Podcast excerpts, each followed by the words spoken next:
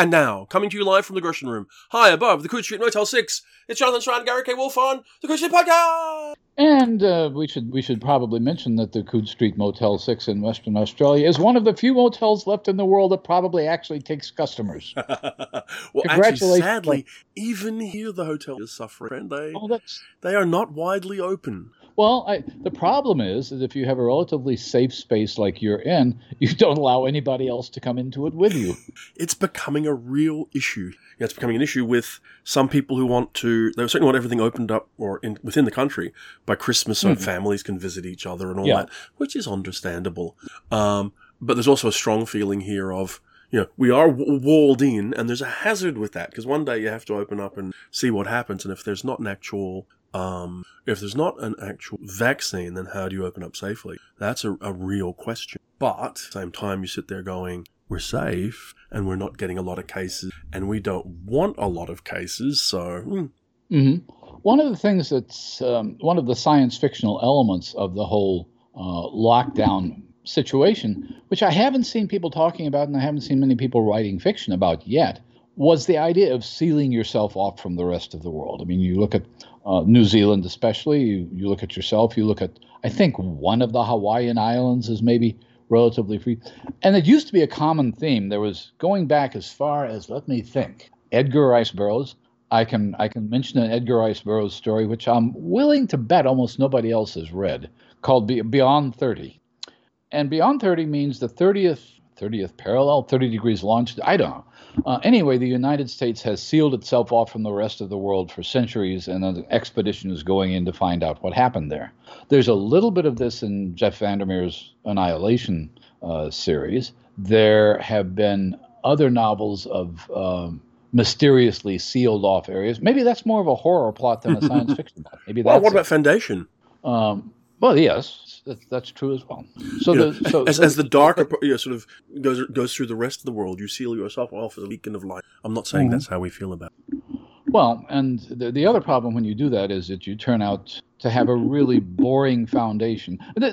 Could anybody but Asimov have ever thought up an idea of a room full of encyclopedia writers as heroes of the universe? well, actually, you, you're actually talking to a genre that typically casts librarians as heroes of the universe. So yeah, I reckon if you gave it some time, somebody else would have. Yeah, but I take your point there's, too. There's a difference. Librarians characteristically, they are heroes. I love stories with librarians as mm-hmm. heroes. I uh, there are librarian heroes in, in, in, one of Ellen Klages's best stories and one of Bradbury's best stories. Uh, there's the TV series The Librarians, which is actually a lot of fun.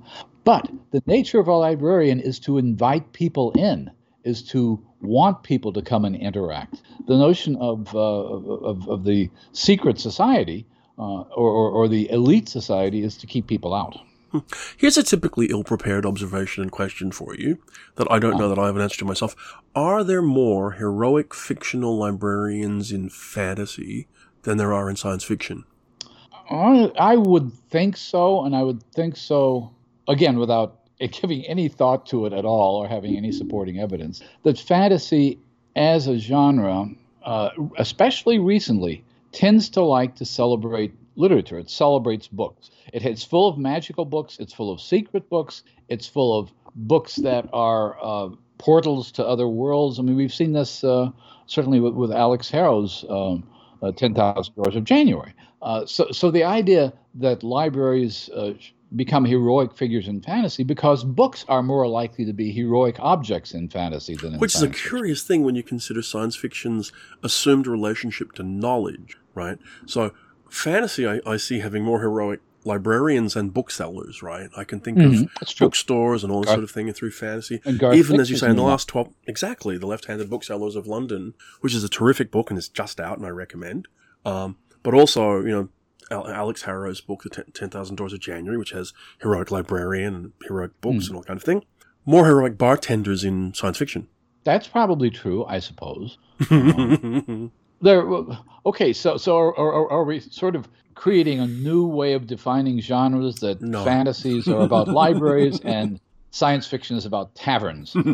no, because I'm sure for a start, somebody's listening to this podcast right now when it goes out uh, and is outraged that we're overlooking the obvious example of X and Y and Z, right? Of course, we are. Uh, and I'm sure that, well, there are there are time traveling librarians uh, uh, I suppose, in science fiction. But but I, I, want to stick with that idea of, of taverns for a minute because look at how many science fiction collections of stories and movies, for that matter. I mean, everybody thinks of Star Wars these days, but go back to Arthur Clarke's uh, Tales of the White Hart, to uh, to the Gavagan's Bar stories, to uh, uh Spider Robinson. In other words, saloons um, and and bars.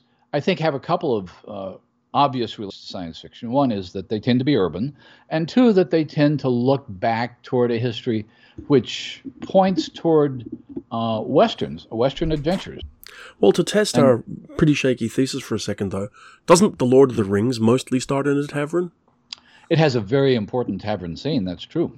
Uh, but I guess but, the tavern keeper's not important. No, and, and it's a setting. In other words, it's a setting, mm-hmm, mm-hmm. not a recurrent uh, idea. Like, for example, I mean, the, I go to the short story, the club stories, as Clute calls them, which may be set in taverns, they may be set in bars, they may be set in, in, in private clubs.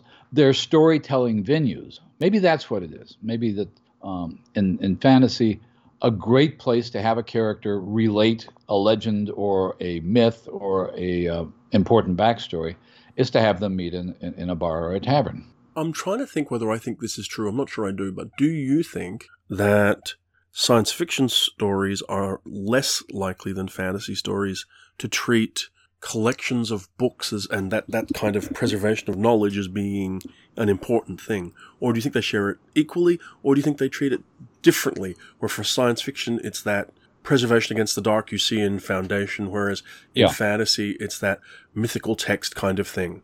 Um, I think the the difference there probably is the book as a magical object, which it tends not to be in science fiction. I mean, one of the key um, images from my early reading in science fiction, one of the images that still disturbs me to this day, is when H.G. Wells, as the time traveler, finds that the Eloi have a library full of books, and of course the books fall to dust as soon as he touches them because they haven't been looked at in thousands of years. So, so the idea of preserving knowledge uh, becomes malleable. In other words, books can be destroyed in science fiction. So other ways need to be found to preserve knowledge. And, and science fiction is full of thousands and thousands of other ways to preserve knowledge. There's uh, one of the stories which was in actually uh, your year's best was I think it was Caroline Yoachim's story, The Archronology of Love, uh, which deals with an alien kind of uh, stack of um, of realities, really.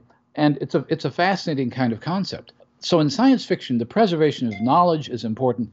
In fantasy, the preservation of books is important because the books are uh, the, the, technology is not going to replace the book. So you have ancient books, you have everything from the Necronomicon to uh, well, name any famous book you can from fantasy.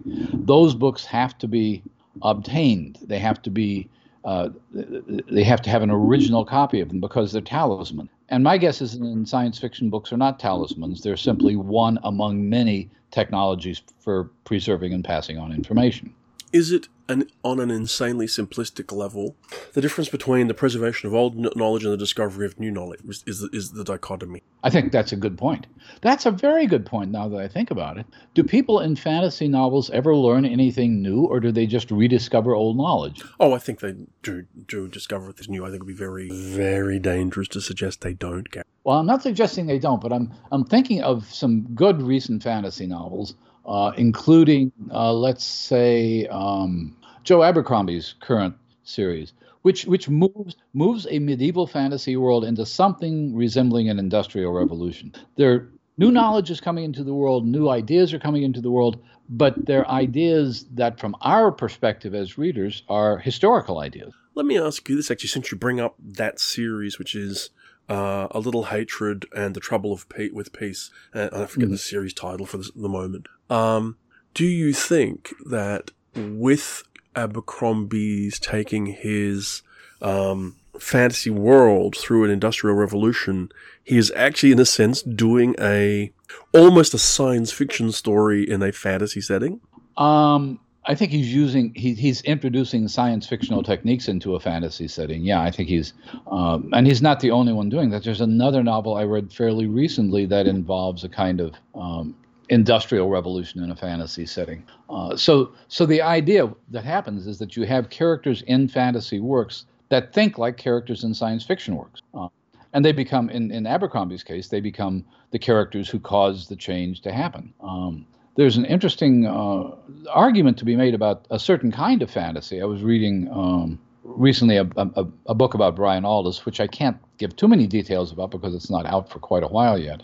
And Brian Aldiss wrote uh, an interesting novel called The Malacia Tapestry, which was one of his few fantasy novels, which is about a world completely in stasis, a world in which nothing changes. And he wrote that partly as a critique of what he saw as is what tends to happen in epic fantasy. You have a fixed world, and in order to bring lasting change to that world, um, you need to introduce science fiction elements into it. Um, otherwise, you've got a fantasy such as Lord of the Rings, where the goal is not to change the world; it's to restore it. You know, you've got you've got the kind of Grail quest fantasy where you just want to undo the damage to the world and get things back to normal. You want to, you know, you want to go back to Hobbiton and have your pies. Do stories like The Trouble with Peace and Little Hatred, do they point to the fact that there is actually a false dichotomy between science fiction and fantasy?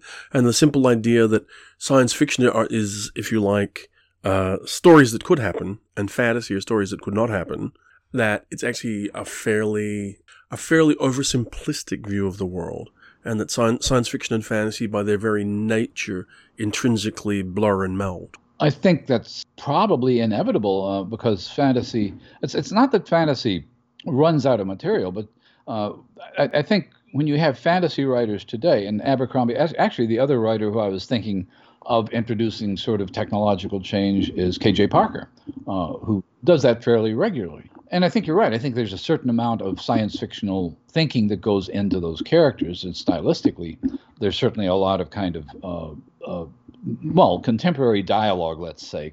So, so there's there's a contemporary feel to those fantasies that I think are partly a critique of traditional fantasy, partly an undermining of traditional fantasy, and partly exactly what you're saying. Partly saying, look, fantasy can borrow things from science fiction that will enliven it and and and, and wake it up by the same token, science fiction borrows things from fantasy all the time. If you look at everybody from Jack Vance to Gene Wolfe to Anne McCaffrey, you find images from fantasy incorporated into science fiction um, as a way of expanding science fiction's territory. True. Looking at the broad spectrum of fantasy segues us into something that happened this week. Yes. This week, Time magazine released a, comp- a compiled list, the 100 best fantasy books of all time which is an interesting list. Uh, I have very specific thoughts on it, which I'll, maybe we'll get to, but we'll observe that it is a list of 100 titles by a range of authors, a number of whom appear a number of times, including a number of the people who actually compiled the list. So, Nora Jemisin, Neil Gaiman, Sabaa Tahir, Tomi Adeyemi, Diana Gabaldon, George Martin, Cassandra Clare, Marlon James, and the Times staff went through a list and compiled it and came up with a list which includes, I think, something like a third of the titles that have been produced in the last six years. I, I saw this. Um, our colleague Rich Horton pointed out that mm. uh, a third of the best 100 fantasy books of all time have been written in the last six years, which strikes me as being unlikely. But before we go on to that, I, I want to exempt any of the individual people. I think Neil Gaiman has posted his own personal yeah. list that he oh, sent. No, no. So all these authors uh, submitted lists, and you're right, the time staff went through them and by some weighted them or something. Yeah, yeah. of algorithms and look, we don't know. I'll, I'll go further. I have no criticism. In fact, I've got a side comment about about the whole thing, but I've got no criticism of any of the works that are on the list or anybody who compiled the list. Um, I've got a very set feeling now about these kinds of lists. I can mm. think of any number of others. Locus Magazine, which we work work for, compiled the a list of the greatest fantasy novels of all time before 1999, which it came out, or 1990, 1990 which came out in 1999. Um, mm and David that that, that forced a, a, a, period of bio, of you know in there. Mm. Uh, Michael Moorcock did a book, the hundred best fantasy books of all time, or something, or fantasy the hundred best books. Wasn't that Pringle? No, that's science fiction. The hundred best books. Pringle did Mor- hundred science fiction books, and Moorcock did the hundred best fantasy books. I think you're. That correct. is correct. And the one thing that you know for sure is that whilst there is some, oh, in fact, before we, you know, when we make an allowance for recency bias, if we're going to, Locus Hmm. attempted to filter that out, rightly or meaningfully or not. The Moorcock list was published in 1988 and featured a book from 1987. So, Well- you know, there's always going to be that kind of a thing. So I suppose the conversation I would launch on this starts with this. I recently listened to an episode of a podcast uh, about the Rolling Stone 500 best albums of all time. Mm. And the two hosts, who were editors for Word Magazine and co-host, uh, one of them hosted Live Aid actually, um, have been around in, in the music industry for a long time, and they pointed out that these lists no longer have any meaning. In fact, that to music listeners today, the album has less and less meaning. Now, certainly the the novel, to the extent that these are all novels, uh, very much still has a meaning. But there's a question of what this kind of list means because I don't think we can see these as canonical lists or an attempt to form canon anymore, even though they're presented in that language. I think at best they form useful conversation starting po- starting points. There's no point or value or um, interest in some ways in saying, well, you made the mistake of you know missing off you know title X from your thing, or you were clearly insane when you added title Y to the list. You know, it should have been something else. It's more here is a an attempt. This is how I'd read it: an attempt to continue the discussion of the field rather than anything else. And the value here with the recency bias is, uh, and where I'm actually very sympathetic to the recency bias of it is, the older lists tend to concretize, if that's a word, uh, the older view of canon. They say these are the texts, these are the people, these are the places. These True. this this list with its list which is so recent is actually much more diverse. And suddenly we get many I don't think either the Moorcock list or the Locus list bring in writers like Amos Tutuola, who has two titles on this book on this list. Right. You know, so there's that that that sense of diversity. And if if, if you want to sort of actually usefully look at a hundred best books list, what you really need to do in some ways is either find a group, a group of people who agree what a book is, what fantasy is, what all time means, and then what you need to do is get them all to read all of them, and then put together a list, and then it will still only be their list. The only other way to do it would be to get everybody to put a list and then actually average everybody's, you know. So more than a conversation then- starter at- or a at- terrible at mistake. which point you have, yeah. There, there, okay, there are certain uh, things that annoy me about the list. Actually, the, the recency bias is, is not a terrible problem. I think a lot of the list is corrective. You mentioned Amos Tutuola. There are there's a variety of, uh, of of cultures represented in them. On the other hand, the list treats The Lord of the Rings as three separate novels. The Lord of the Rings has three positions on a list, and it's a novel. Um, I think uh, the same thing happened with Philip Pullman. The same thing happened with uh, uh, the Narnia stories. Uh, there's more than one Narnia title. so if you're going to come up with a hundred, uh, don't just use up your time by putting second and third and fourth volumes down. The other question is exactly the one you're saying, which is uh, who is a list? What is a list like this for? Most of the celebration I've seen, uh, and a lot of people were very pleased. A lot of our friends, obviously, were very pleased to be on the list, of as they should be. But the celebration, I think, largely had nothing to do with whether people are going to actually go read through these hundred books, and a lot to do with the fact look, Time Magazine is paying attention to us. Time Magazine thinks that fantasy books are worth reading. Time Magazine probably hasn't done a list of the 100 best divorce novels or the 100 best novels which involve cooking or the 100, even the 100 best mystery novels. I don't think Time has done. If they have, I I, I apologize.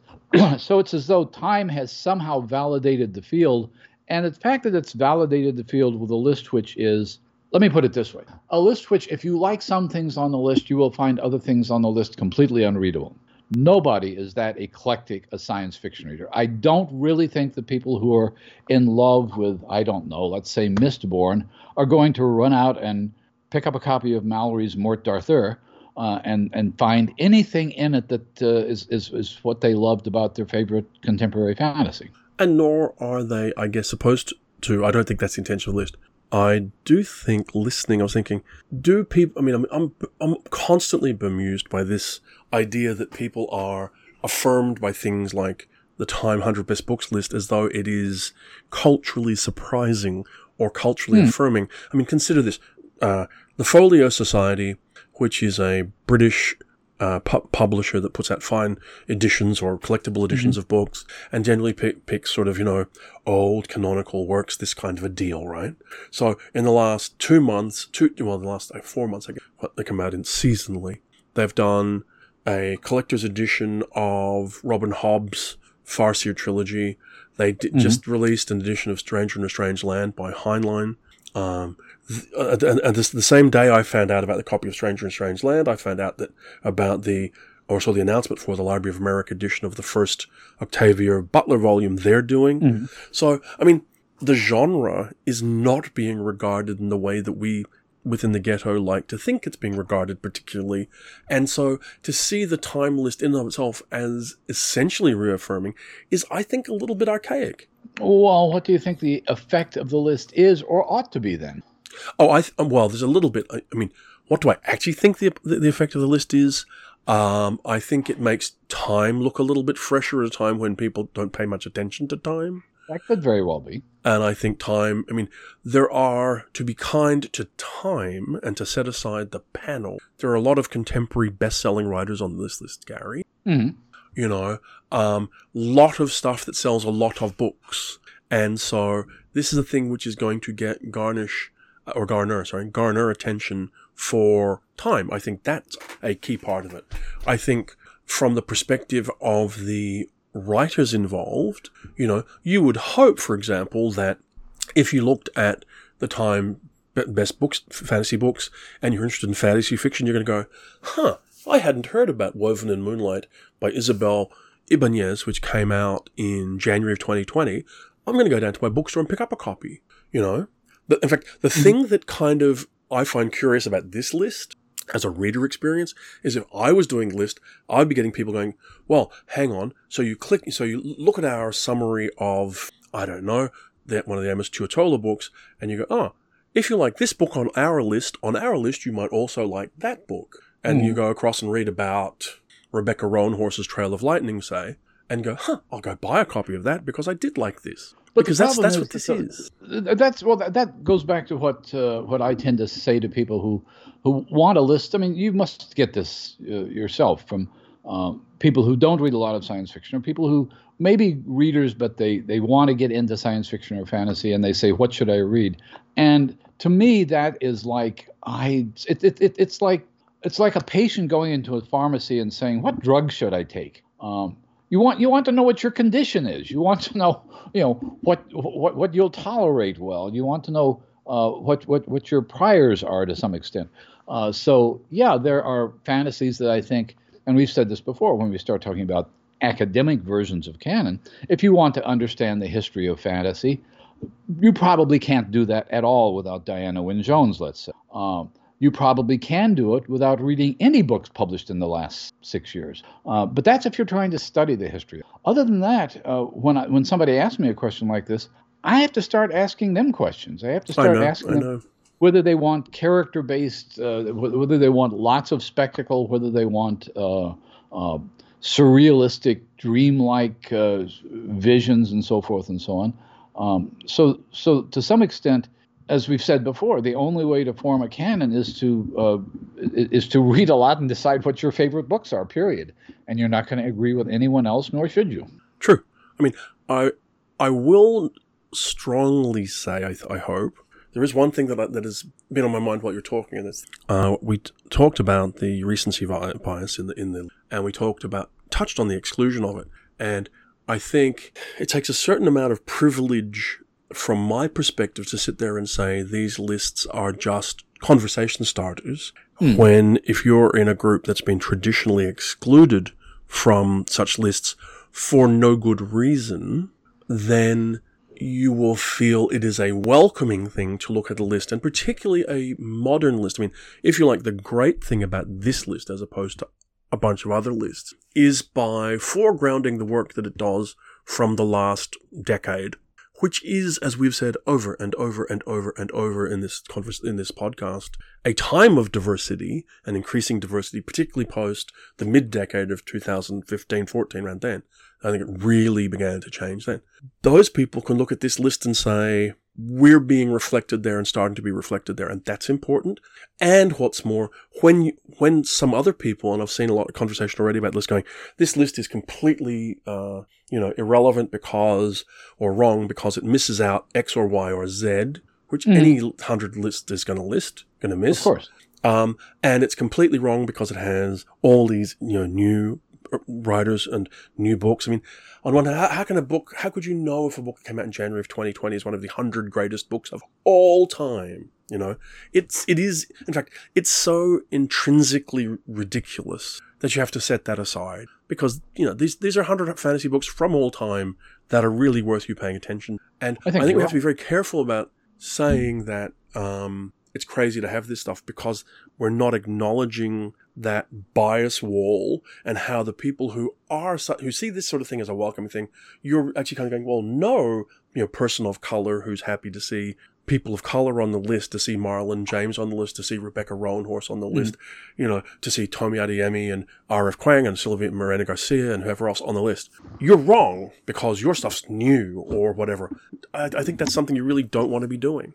No, I don't think you want to do that at all. And I think one of the things that leads toward a contemporary bias is exactly what you're saying. You have a lot of voices that haven't, characteristically, were not heard until 10 or 15 or 20 years ago. And it's it's it's it's a question of is it the best work that this author is it is, is it really one of the great 100 works or is it even the best work that this author has uh, produced i've had as you know i edit uh, i've been editing a series of monographs about science fiction writers and i get proposals from people who want to write a book about a writer who's maybe 40 years old um, and you look at uh, one of the books which well one of the books on the list is is, is by a, a a good friend of ours, Nnedi Okorafor's Who Fears Death is there. And I think most people by now would agree that that's probably her masterpiece so far. But she's not an old writer. She has major work ahead of her. And I, I, I don't think that, uh, without having asked Nnedi about it, I don't think that she wants to be told that she's never going to write anything better than that. I don't think any oh, writer wants yeah. to hear that. No, no. And look, they're all. I mean, if I were to quibble with the list, I mean, first of all, I'll pick up your quibble. I don't know that I necessarily would have had multiple books by one author on the list. I think just in the sheer interest of diversity, the world isn't, or the list it doesn't win by adding book one and book two. Do you need a mm. Wizard of Earthsea and uh, uh, Tombs of Atuan? Do you need yeah. the Grace of Kings and the Wall of Storms? And uh, you know, I think they're they're they're fine books, and I've got no problem with them being included. But the, you know, the opposite, which was the flaw in the Locus list, was it went the other way. You know, when Locus compiled the list in 19, their list in 1998, they mm. reduced everything down to a series. So, for example, Something Wicked This Way Come by, by Bradbury appears on the list, but so does the Discworld series by Terry Pratchett, which is absurd to reduce 40 some novels down to a Discworld. Right. You know, uh, I mean, the list is fla- that list that list fla- is flawed in its own way, though it has certain traditional things, and some things obviously are reflective of the time. I mean, there are two two or three titles that are missing, well, that don't appear, not, that don't appear on the fa- on the time list, which I think stand out. I think Mervyn Peake not appearing on the list stands mm. out. I think Gormenghast is one of the great pillars of fantasy. I don't like it at all, but I think it's a great pillar of fantasy. I think Lovecraft not appearing on the list is telling, mm. you know. And I'm curious about the omission of Little Little Big, as I know Rich Horton was in his comment. These are books that I would expect to be there. But, you know, surely, I mean, the correct response, I mean, there's a little bit of it here in this conversation. I hope that we're being a little bit too serious about it. Is this is something to be to, to be argued over in a friendly way in a bar for fun, not in a serious way. I mean, I look at the locus list, which I, I mean, I was around when they compiled that list, Gary, and like, mm. I would chuck half of the things off this list and question other things. Like, I find it really interesting that the time list foregrounds Brandon Sanderson, who's who's fine, but mm-hmm. and but doesn't mention David Eddings or oh, Stephen R. Donaldson or Terry you know or... you know uh, there are some books that are on this list that and and I do I would list in this case some of the epic fantasy titles mm-hmm. more than and, and the Sandersons are one that come to mind wouldn't really exist without these key other texts you know And would I list personally, say, Get in Trouble, which is a spectacular short story collection by Kelly Frick, as one of the hundred best fantasy books of? I'm not sure I would. You know. Oh well, that's uh, that raises the question of what is and what isn't a fantasy book. I've seen people mm. arguing that Watership Down isn't really a fantasy because they're real rabbits, but they're real rabbits that are talking. Uh, so.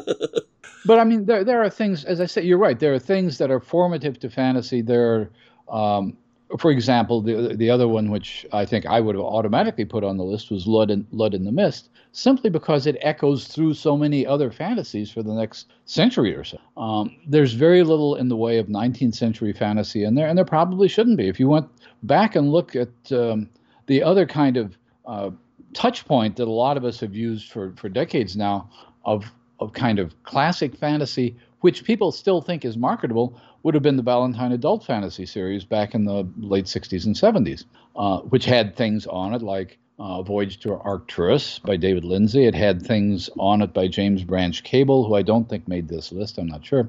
Um, but it also um, was, they were making very shrewd decisions about what they thought they could sell. They tried to sell a prose translation of Ariosto's Orlando Furioso, which is, by most modern fantasy standards, uh, a kind of mythic poem more than a more than a fantasy. Um, so to some extent, uh, I think what's behind the time list are a hundred books which people who think they like fantasy probably would like, or at least like parts of. I think it's hard to it's hard to not put um, uh, Alice in Wonderland on there. Is that yeah? Uh, but is it necessary to have both Alice in Wonderland and Through the Looking Glass, since almost all the editions you buy now have both of them in one volume anyway? No, I don't think there is. And how can you look at the list and say, you know, look, um, okay, we'll put the Arabian Nights on it and Le Morte d'Arthur on it and Alice in Wonderland uh, uh, uh, uh, on it, but, you know, none of us have ever read, you know, Water Margin, which is a Chinese classic, you know, right. from the 14th century. I mean, like, I'd, I'd, I'd never heard of it before this week. So how can you possibly, you know, say that your list is the hundred greatest of all time. You know, surely for a start, you should, I mean, that's, if you're going to go about this for bar, for bar fun, you'd go, you know, such, you know, well, yeah. the, now if I was going to put together the Street list of fantasy, a hundred great fantasy books to read, I would limit it for, to say 1901 to 1999. Keep it in the 20th century. Mm. A little bit of time. and then you've got to cast around the world for a start. And you've got to find people who actually have read widely before you can begin to, because who, who actually, how many people who were involved in this actually read the Palm Wine Drinkard and read Mistborn? That's exactly the point I was making earlier. And who, who is a fantasy of contemporary, who, who is an Angela Carter reader really going to enjoy, uh, oh, I don't know, Watership Down, which is a lot more innocent a kind of novel. I think one of the things that the list does right, and that I'm very pleased with the list, is that it erases the distinction between children's young adult and adult fantasies. I mean, it basically says that okay, the the uh, not, not just with Narnia, which is pretty obvious because Narnia is one of those children's books that escaped children's literature uh, because it was C.S. Lewis. I'm glad that the Narnia books survived despite the problems. Uh, but by and large, they were meant to be kids' books. The Phantom Tollbooth is on the list. Um, normally, if you look at classic lists of fantasies, you look at fantasies directed uh, at adults. I've and this doesn't. No, yeah, well, yeah, it doesn't make that. I, I think that's a good thing. Um, how would you? Let me. Okay, I've said that I think it's a. Well, I would not put two books by the same writer on a list. But then, how do you deal with the situation? And I don't think this is as true in the, most of the cases here, where they're series titles, and the you know series are separate issues, I guess. But generally, they're quite often they're one contiguous narrative, which what you talk about Lord of the Rings. But mm-hmm. how do you look at something like, say, A Wizard of Earthsea, which I think every list includes that I've seen, oh, whether sure. it's the Time one or whatever else. But how do you take that against Tehanu, which is a materially different type of book, but from the same series? And I love Tehanu. Right. Mm. I think it's a genuinely great book and didn't get the kudos that it deserves. So, you know, is there a point where you go, actually it's, it's not so much by one author but from one series but even that would rule out Tehanu. and I could see that I mean in some ways I can see a greater argument for including Tehanu on this list with a Wizard of Earthsea than including Tombs of Atuan Well, I think that um, the, the, problem with Tehanu, and we, we talked about this a little bit when we were talking with Alix Harrow, is that it's a critical fiction. It's a fiction which is in response to an earlier series that she'd written years earlier, and it's a very kind of thoughtful uh, rethinking of it. I don't know if it's a, it, it's not iconic in the way that they're going for. I mean, I think if I'm not mistaken, uh, what do we got by Neil Gaiman on the list? Neverwhere. Yeah, uh, oh, and uh, American Gods, I think. Okay, and I would make an books. argument. Uh, I would make an argument that as a structured novel, uh, as a kind of personal vision that probably will outlast both of them, The Ocean at the End of the Lane is actually a better book. Actually, here here's a criticism of, of, the list I would make. Mm-hmm. I like Neil Gaiman personally. I like Neil Gaiman's fiction. Mm-hmm. I think it's good, and I think it gets better over time. And I agree with you if, if what you're saying is that The Ocean at the Lane is the best novel he's written.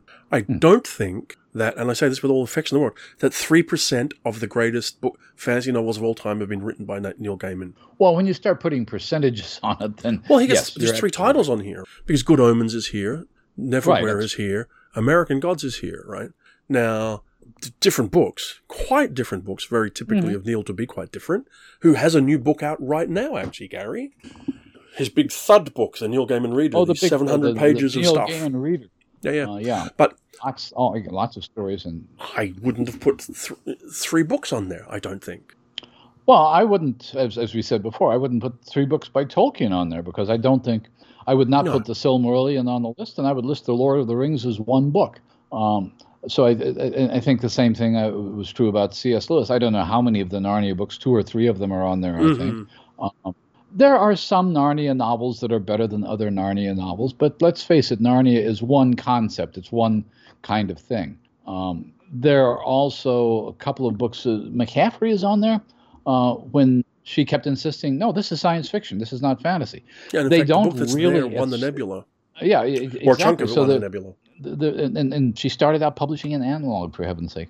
Um, yeah, in fact, it was so published I, I think, in Astounding. Well, it's Weyr Search, right? Weyr Search, the very first uh, Dragon story, which uh, is in the book that's on the list. And then, of course, there's, mm-hmm. there's this other thing, and I don't know if you had this reaction as well, because this is, I think, where it becomes the drinking game almost with pastime. I look at things and I go, "You put that on there, you're you got the right writer, but the wrong book." right? Oh, you know, yeah. It's like, there's Robin McKinley. You put Spindle's End on, right? Now, Spindle's End is a good book, and it doesn't not deserve to be there. But Deerskin is phenomenal, you know. Uh, our friend, friend of the podcast and wonderful person, Ellen Kushner, is represented mm-hmm. by her popular and strong book, Swordspoint.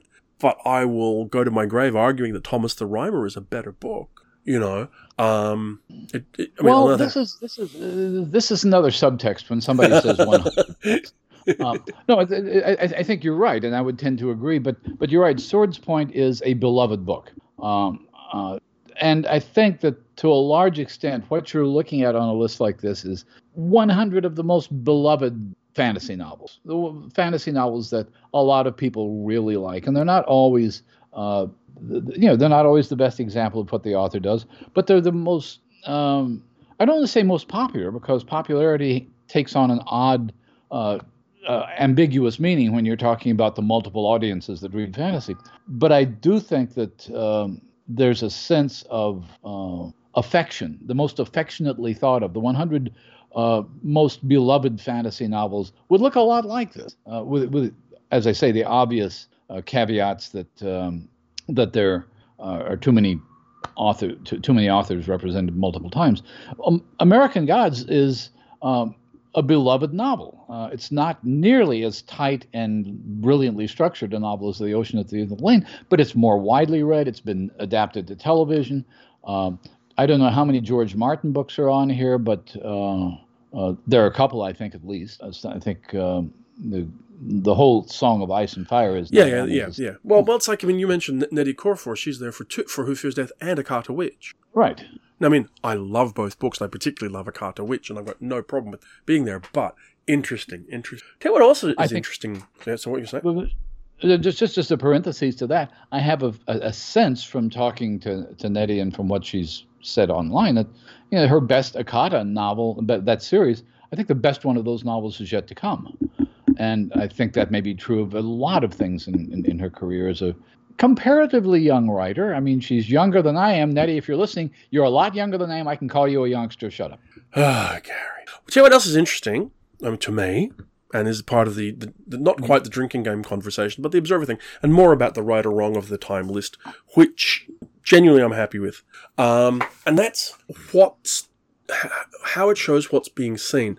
I mean, the two lists you've mentioned, the Locus list and the Michael Moorcock list, they are mm. really with inside the genre list, right? Yeah. They're the genre talking to itself. The 100 best fantasy books is a hybrid, I think, because if you look at most of the people who are voting or who are nominating, I guess not voting, um, they have an extensive background in the field, a lot of them, a lot of experience reading, mm-hmm. but it also bleeds out. That's where you get the Wheel of Time coming in and Mistborn and other stuff.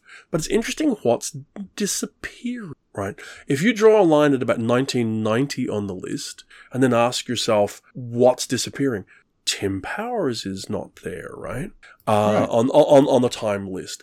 Um, Gene Wolfe is not on the time list. Uh, John Crowley's not on the time list, this kind of thing. And does, is that because they're, it's a more, if you like, populist list in some ways? Or is it because the field is shifting its attention. I feel like Glory Road, which came in at 24 on the Locus list, which we talked about before, and I mm. don't hmm. think appears on the Moorcock list. I'd have to do a search to check. Um, it doesn't appear on the 100 best list and wouldn't appear on my 100 best list, to be really honest. Um, the Dying Earth, which appears on the, Lo- on the Locus list, doesn't appear, I think. And I think appears mm. on the Moorcock list, doesn't appear on the top. There are right, Li- Leiber, right? Fritz Leiber doesn't appear for either his major, major standalone wonderful fantasy Our Lady of Darkness, or for the Fafhrd and Grey Mouser sequence, or for anything, you know. It well, reflects and, a change in time as, as a general rule, you mentioned Lovecraft. As a general rule, there are very few, if any, authors on the list who are primarily short fiction writers. Yeah, I mean, and that reflects the best books because you're sitting there going, well, how do you map that? You know, do you sit there and go, I mean, what was the, I should know this off the top of my head, the first Lovecraft collection was what, The Outsiders? Uh, the Outsider and others, yeah. Yeah, yeah, yeah, yeah. The Outsider and others. Because uh, The Outsider is the DB, the, the Hinton novel. Uh, arguably, that should be on a hundred most influential books list, shall we say? Yeah, I think I, I think even the people, and maybe especially the people who are in the process of revising and rethinking and reinventing Lovecraft would, would would agree that the reason they're doing that is because Lovecraft is a powerful imagination and a powerful influence. He's he's hard to ignore. It makes you wonder if there are people uh, omitted from the list because their stock is very low right now as human beings. Uh, but I don't think we know that. I mean, there, there's there, no way to know. There, there, there, there are religious attitudes of C.S. Lewis which bother me a lot. But he he, he wasn't uh, quite the flaming racist that Lovecraft was. But it's it's very possible that just people didn't have a book. They didn't have a single book they could point to. There's not um, a standard collection of Lovecraft. Roald Dahl, I think, is on the list, isn't he? For yeah, he's got a couple of things. And he's a one, fairly terrible person, I think. He was an awful person and um, he's there. I thought one of his short story collections was there, but maybe not. Uh, James and the Giant Peach the, is there. The BFG is there. Yeah, on the BF. So there are two titles there, but not his short fiction, which I think probably is had a longer lasting influence, maybe more in the area of horror and suspense than in fantasy, but by and large, um, the I'm glad to see the BFG there because it's basically a kid's book. Uh, there are people who have some kind of um, problem with it. I never actually read it to tell you the truth, and I couldn't get through Spielberg's movie, so I don't know that mm. much about it. But I know it's problematic in some ways, according to many and, people. And look, there, there was a, f- a Facebook post. I don't know that it was particularly public, so I have to be a little careful. But there's a Facebook post that Neil Gaiman released earlier in the week talking about the list, mm-hmm. and it maybe gives a slight, you know, sort of hint as to the way the list came together and how you should view an individual's involvement.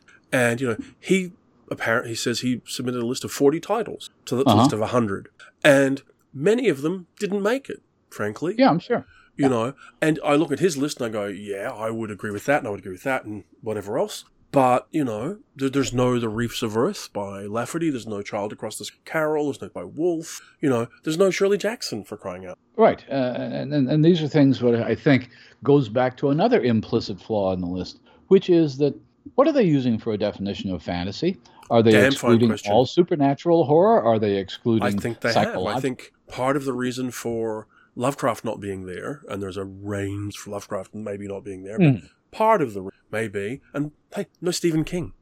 There's no Stephen King. I mean, the supernatural stories like uh, I was thinking, I was uh, he's obviously a close friend of mine, but I was thinking reading something about Peter Straub's Ghost Story, which comes up again and again and again, and lists of books that have changed people's lives. There are always some Stephen King titles that show up on. But I think you're right. I think at some point they decided that supernatural horror mm. or supernatural in general is not fantasy, which is a kind of theoretical assumption that uh, goes unexamined on the list, as far as I can tell. So, if it came down to what I would say, because we probably beaten this topic to de- death, and when we first in email briefly touched on maybe talking about the topic of the time 100 best books, and before I actually suggest something insane elsewhere, um, we are getting to, towards the end of the discussion of canon, surely, and 100 lists and all this kind of thing. Oh, yeah. There's not much, I mean, even if other people have interesting things to say, you know, I think we're clear on the idea that canon is not a useful concept for people who, who are reading and enjoying science fiction and fantasy or a lot of other things. That any list is a, is a discussion, not an endpoint, etc., etc. And anything, you know, we shouldn't be inclu- excluding lots and lots of stuff. Right, and I think the idea of list, and we've said this before, and, and this, this, is very much true of the Time 100 list, is that it in no way should be taken as a list of books that you should read or morally are obligated to read, or even that books you would probably enjoy. I can't imagine the reader. In fact, if there is such a reader who enjoys equally every book on this list, I don't want to meet that person. I don't want to go have a drink with that person at all. I, I really don't want to listen to that person go on and on. That's terrible. I'm not sure I endorse that message. that's really, I mean. Well, look, I will say this. I find it difficult to imagine someone who would e- equally enjoy, to use your phrasing mm. of it, uh, Mistborn, the final, the Final Empire by Brandon Sanderson, The Wee Free Men by Terry Pratchett, The Wandering Unicorn by Manuel Mujica de and Mary Poppins by Travers. I mean, to equally involve, enjoy those would be a very curious act of. Tell what I would, would be. Exactly. Go ahead. Finish your thought. What I would do though, if you want to hive off a sub list to this list, if you're listening to the podcast now, podcast mm. listeners, and a shout out to each and every one of you and there are books on the list that were published after 2000 that you've not read, I would by and large, with one or two personal exceptions, but by and large, strongly encourage you to go and try them there's some really terrific books on here. Whether it's A Stranger in Olondria, whether it's the Nora Jemisin books, whether it's the Ken mm. Liu books, whether it's, I mean, at the point where you begin to like stop mentioning people specifically, then begins to feel like you're being, you know, and I don't want to be exclusive or ex- exclusionary or insulting, but, or the Victor LaValle or the Fonda Lee or, you know, the mm-hmm. Bushi yeah. or whatever else, right? Go read some of these books because there is some really good uh, reading here. Uh, I would particularly say maybe go read, I don't know, I would go read the Silvia Moreno Garcia, a writer who's clearly on the ascendant right now. Mm-hmm. Um, go read Rebecca Roanhorse and Chelsea Polk. Um, these are people who are R.F. Finding their yeah, who are finding their feet in a major way right now to appear on this list to get the kind of I mean, if you're being cast in the same context, and I think you can actually group the recent titles in that way semi usefully.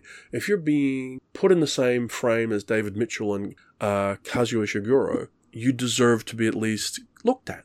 I think that's true. On the other hand, I would say that if uh, if, if, you're coming to this list and for the first time you're hearing of uh, Fonda Lee or Rebecca Roanhorse or Ken Liu, that means you haven't been paying much attention for the last 10 years. well, yes, and maybe you wouldn't be listening to this particular if you're podcast. All interested in contemporary fantasy, you shouldn't need this list as a guide, except possibly looking at some of the things that um, that that predate your interest, or some of the things that may be less well known. For example, uh, the, the, the you mentioned Marlon James, Black Leopard, Red Wolf.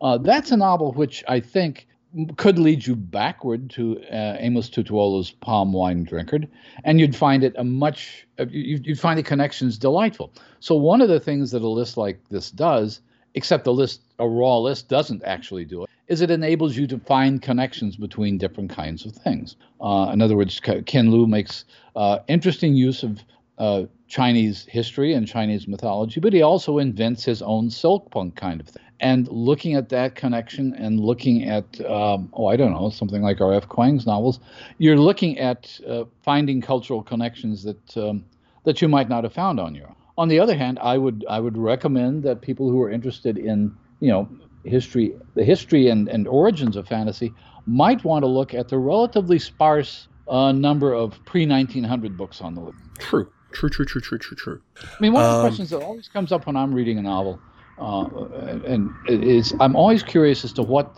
novels this writer has read. Mm. And sometimes I can spot them, sometimes I can't find them. Uh, but it's it's always interesting to figure out. Um, Neil Gaiman's not a good example because he's essentially a scholar of uh, of, of, folklore and fantasy, as is Jane Yolen, as uh, mm. Ellen Kushner. A lot of people are really serious students of the field. Uh, there are other writers, though, where you think uh, there's some odd origins. There, there's some odd stories behind this person. Uh, I think of Sofia Samatar, for example, uh, a, a, genuinely multicultural writer who has some background reading that I wouldn't have expected. And so, yeah. so every writer, every book you read can lead you off to other books. And it's one of the reasons that one of the one of my favorite things to do in reading any novel, and one of the first things I look at when I get a novel, are the acknowledgement. Yeah. And I get I get really annoyed when I have, as I have now, uh, the um, advanced reading copies of these novels where the acknowledgments page says acknowledgments TK. well, I, I just want, want there's a couple of things. First of all, I'm always going to love this list for uh, one re- this of list for one reason. I like being in a bar arguing with someone over about how they could possibly have chosen Swordspoint over Thomas the Rhymer. That's a kind of yeah. pointless reader conversation I enjoy. Right. So for that reason, I like it. I would want to shout out to every single fantasy writer out there who didn't make the list. There's probably like 60 people who've got books on this list or something. Yeah. Everybody else didn't fail because they, you know, they're not there. You know, just because this list didn't see your book doesn't mean your book doesn't belong in that conversation. And I've seen one or two people right. obviously feeling omitted by this, and that concerns me. I feel like, I mean, and I saw an interesting conversation with some of the work of Steven Erikson, the author of the Malazan uh, uh, uh-huh. Book of the Fallen, uh, expressing some frustration at the way their epic fantasy is regarded. And I always think it's fair to say that epic fantasy is understudied and underexamined, and so it gets represented, True. particularly commercial epic fantasy, gets underrepresented. And then that's kind of all I'm going to say. Other than like, I'm, I kind of it makes me kind of want to put together a list makes me kind of want to see well, if Locus would update The other list. thing I would say to to many of our friends who are on the list uh, is that this doesn't being put on a canonical list or even something that looks like a canonical list doesn't mean you've done your best work. One of the things I thought was, um, I mean, I, I, already mentioned uh, Nnedi Okorafor, but I, I also noticed that uh, Nalo Hopkinson is on there for her first novel, which is an excellent novel. Uh, but she's actually gained in depth and complexity as a writer since then. Uh, I think the thing is, the Brown Girl in the Ring has had enough time to gain some resonance over a lot of different readers. I don't want Nalo to think, eh, you're never going to do any better than that. No, no, no, no. And in fact, it tells you a little bit about how I feel about our field. That the things that make me exciting is excited. You know, th- things like uh, Nalo commenting on Instagram. She's just finished a new novel that's looking for a publisher. So, hello world out there. Nalo Hopkinson has a new novel that's looking for a publisher. So that's exciting. I think it's exciting if you love fantasy that James Blaylock has a new book out there in the world looking to find a um, a publisher or may have by now. I don't know. Mm. Uh, similarly, that uh, Jonathan Carroll has a novel that's only that hasn't appeared in English yet that's out there, and that they are just three of a plethora of people producing wonderful books that are coming in the years ahead. It's the next. I guess that's the other thing. That's the other thing to keep in mind about any list, mm-hmm. uh, because you go through it and thinking, okay, I should read that. I should. I don't think anybody should take the next year off trying to catch up on the Time 100 list and ignoring the new novels that are coming out from the same writers who are already on it, which may, in many cases, actually be better. Mm. Well, okay, let's draw the curtains on that because we're up on the top of our hour. Thank okay. you, Time, for producing a conversation topic rather than a canonical list that's going to define what everybody will regard as the greatest. And let me tell you a story of how small our world is. I received an email this uh-huh. two months, huh, two days ago. You might go, huh, an email. It came from Sweden came from Chris in Sweden, and he wanted to tell us how much he's been enjoying the lockdown episodes of the Street podcast, which Thank is you, great and I'm really, really glad that he's doing it. You know, you know, sort of, and he's saying his hope will continue, even though, of course, he doesn't say this that we've been a bit, bit bumpy about it lately, Gary. Um, and of course, to foreshadow, we are coming up to our annual hiatus at some point in the coming month and a half or so, and then we will take a bit of a break while we f- focus our energies elsewhere, and then come back in the new year. Mm-hmm.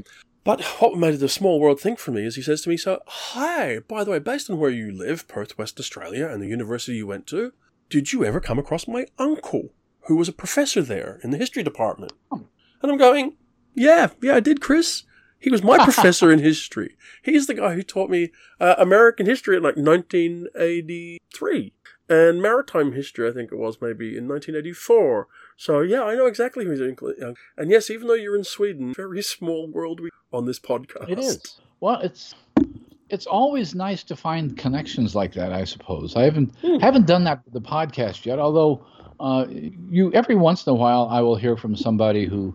Uh, said that something that I wrote changed their life. And This has happened to me, and I've talked to writers who are actual writers, not critics like myself. And you get a letter from somebody saying, This really, really changed my attitude about everything, and you don't remember ever having written it at all.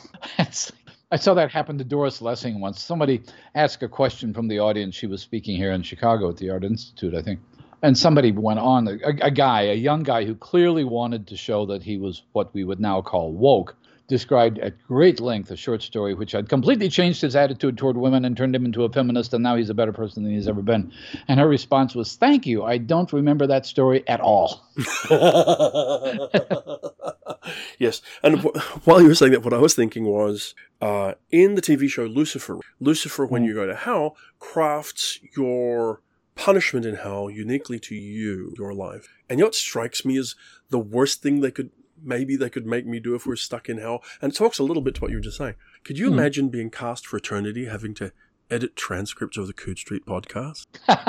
one of the one of the cleverest things I've seen, and this is probably this may be a story I haven't even mentioned before, but at some it must have been a World Horror Convention, but it might have been a World Fantasy Convention. I was there with my, with my friend Peter Straub, and the the guest of honor, I guess, was Gahan Wilson. And one of the things that Gahan Wilson used to do um, at conventions was to draw a cartoon on stage with ideas taken from the audience. He would ask somebody for a setting, somebody for a character, somebody for a situation, and it was like an like things they do in improv comedy. And he did, he did this, and somebody first Peter was in the audience, so somebody shouted Peter Straub, and then somebody else shouted hell, and that was it. So the next thing, uh, within five minutes, uh, literally, we watched Gahan Wilson draw a cartoon of, of, of a good caricature of Peter sitting at a table signing an enormous stack of books. And peering behind him around the bookcase was a younger devil and the older devil. And the older devil was saying, Yeah, that was a really good idea. on that rather cheery note, we might might wind it up and move on till next time. We might well. And next time, who knows? Maybe we'll have the Wall Street Journal list of 100 best fantasy books, or the House and Garden list of 100 best fantasy books, or uh, let's just have every publication out there start listing fantasy books. Well, until then, it's been fun. Until, until then, this has been the Coode Street Podcast.